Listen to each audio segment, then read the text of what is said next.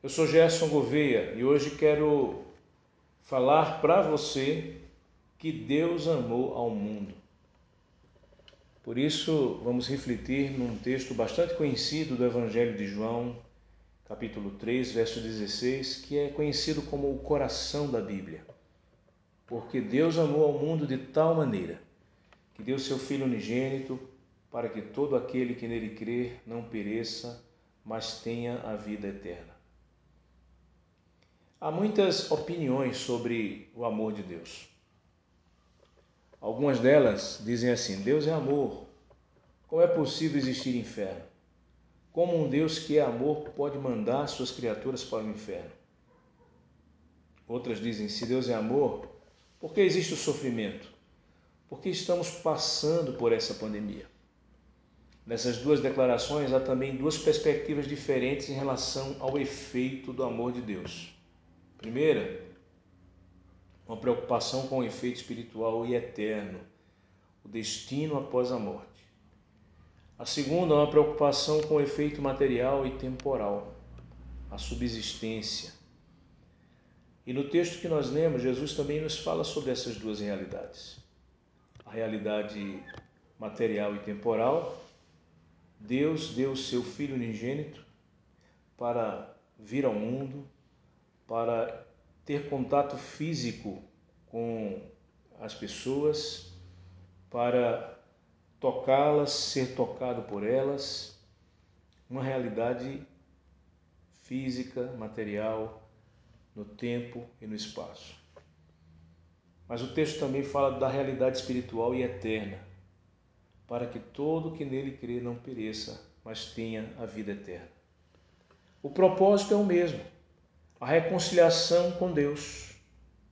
Por isso nós afirmamos que Deus amou ao mundo, porque a Bíblia fala pelo menos de três expressões do amor de Deus: o amor criador, aquele que traz à existência todas as coisas, tudo que há no mundo, todos os recursos naturais, todo o funcionamento deste mundo.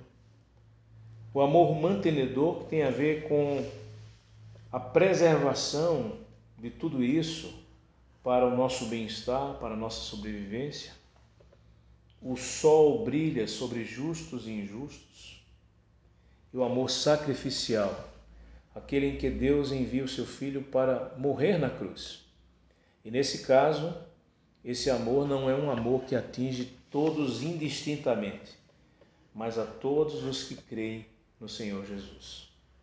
E a ênfase desse texto é exatamente esse amor sacrificial.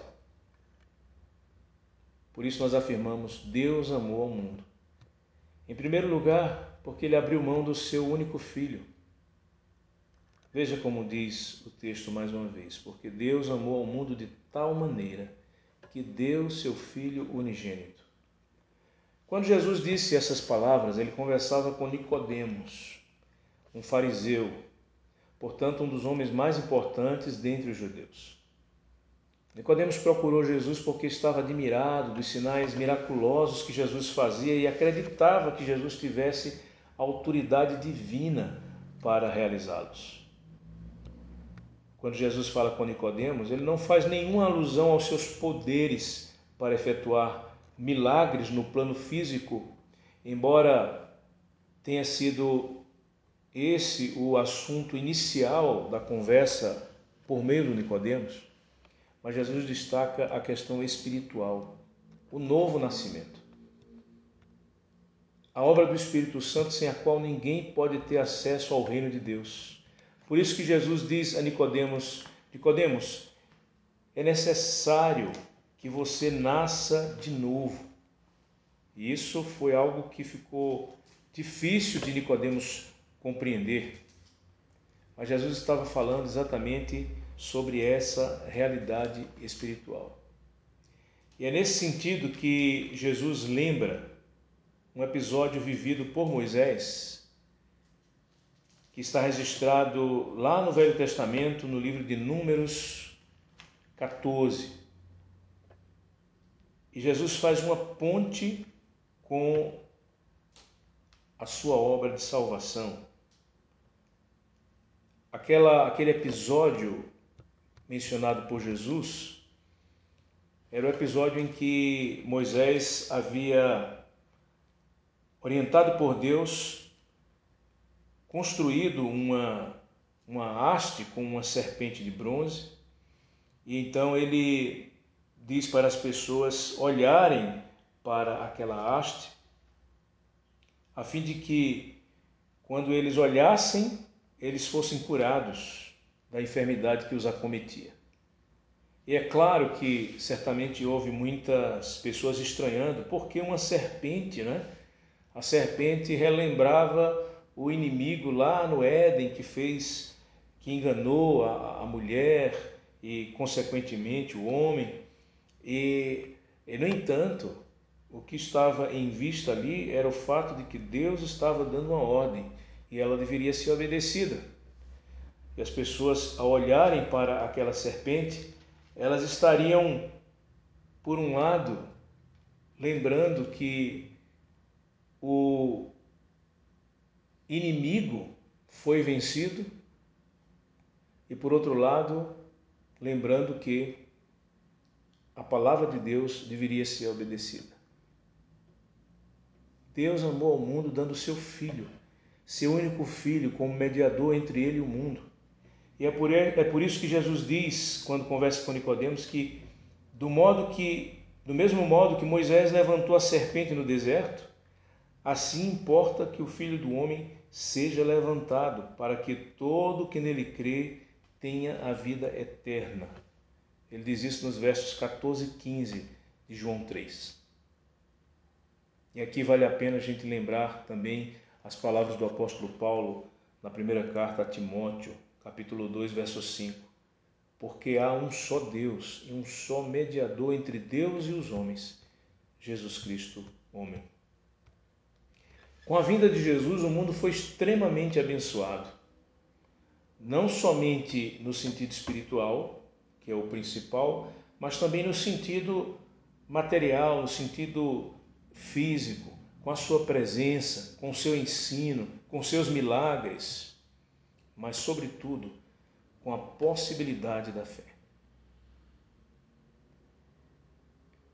Uma segunda lição que nós queremos tirar aqui desse texto é que Deus amou ao mundo porque transformou a morte em vida. A segunda parte do texto diz: Para que todo aquele que nele crer não pereça, mas tenha vida eterna. Jesus está anunciando a Nicodemos o evangelho, a boa notícia. Ele está dizendo: o Messias chegou, eu estou aqui. E o propósito de estar aqui tem implicações espirituais e eternas, para que todo aquele que nele crer não pereça, mas tenha a vida eterna. Quando Jesus explica essa afirmação, a partir do verso 17 até o 21, declara que Deus o enviou ao mundo para salvar o mundo mas a condição para desfrutar dessa salvação é crer nele. Verso 18 ele diz: Quem nele crê não é julgado. O que não crê já está julgado, porquanto não crê no nome do unigênito Filho de Deus. Jesus usa a metáfora da luz e das trevas, identificando-se com a luz, conhecimento, vida, transparência. Ele identifica os incrédulos com as trevas, ignorância, maldade, mentira. Esses são os que rejeitam a Jesus e trazem sobre si a consequência do julgamento que Jesus chama de perecimento. Lembra quando eu falei ali da pergunta de pessoas que dizem assim: como Deus manda para o inferno alguém, né? É, um Deus que é amor e tal? E uma vez um, um jovem me perguntou como é que, que Deus pode mandar alguém para o inferno só porque não crê nele. É interessante, né? Porque essa expressão só porque não crê nele é, é, mostra como às vezes a gente olha mais para a, a, a questão humana do que para a questão divina, mais para os interesses humanos do que para os interesses divinos. Porque não crer em Deus já é um grande motivo para alguém não ser salvo. E a questão é que quando a pessoa não crê em Deus, na verdade, ele não está apenas fazendo uma opção ideológica não, eu sou um ateu, não quero crer em Deus. Não, ele está dando as costas para o Criador do universo. Na verdade, ele está dando as costas para a vida, porque Deus é a fonte da vida.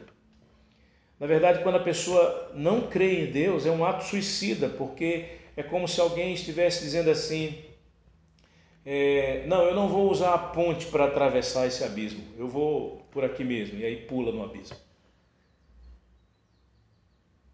Quando uma pessoa não crê em Deus, ela está se afastando do único que pode lhe dar vida.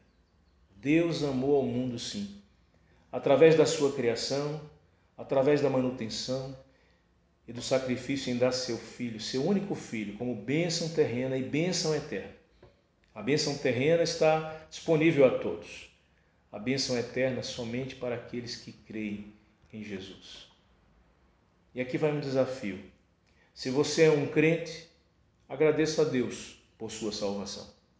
Se você não é, pense na necessidade de crer em Jesus. Se há alguém perto de você que ainda não crê em Jesus, seja um canal. Um grande abraço e até a próxima.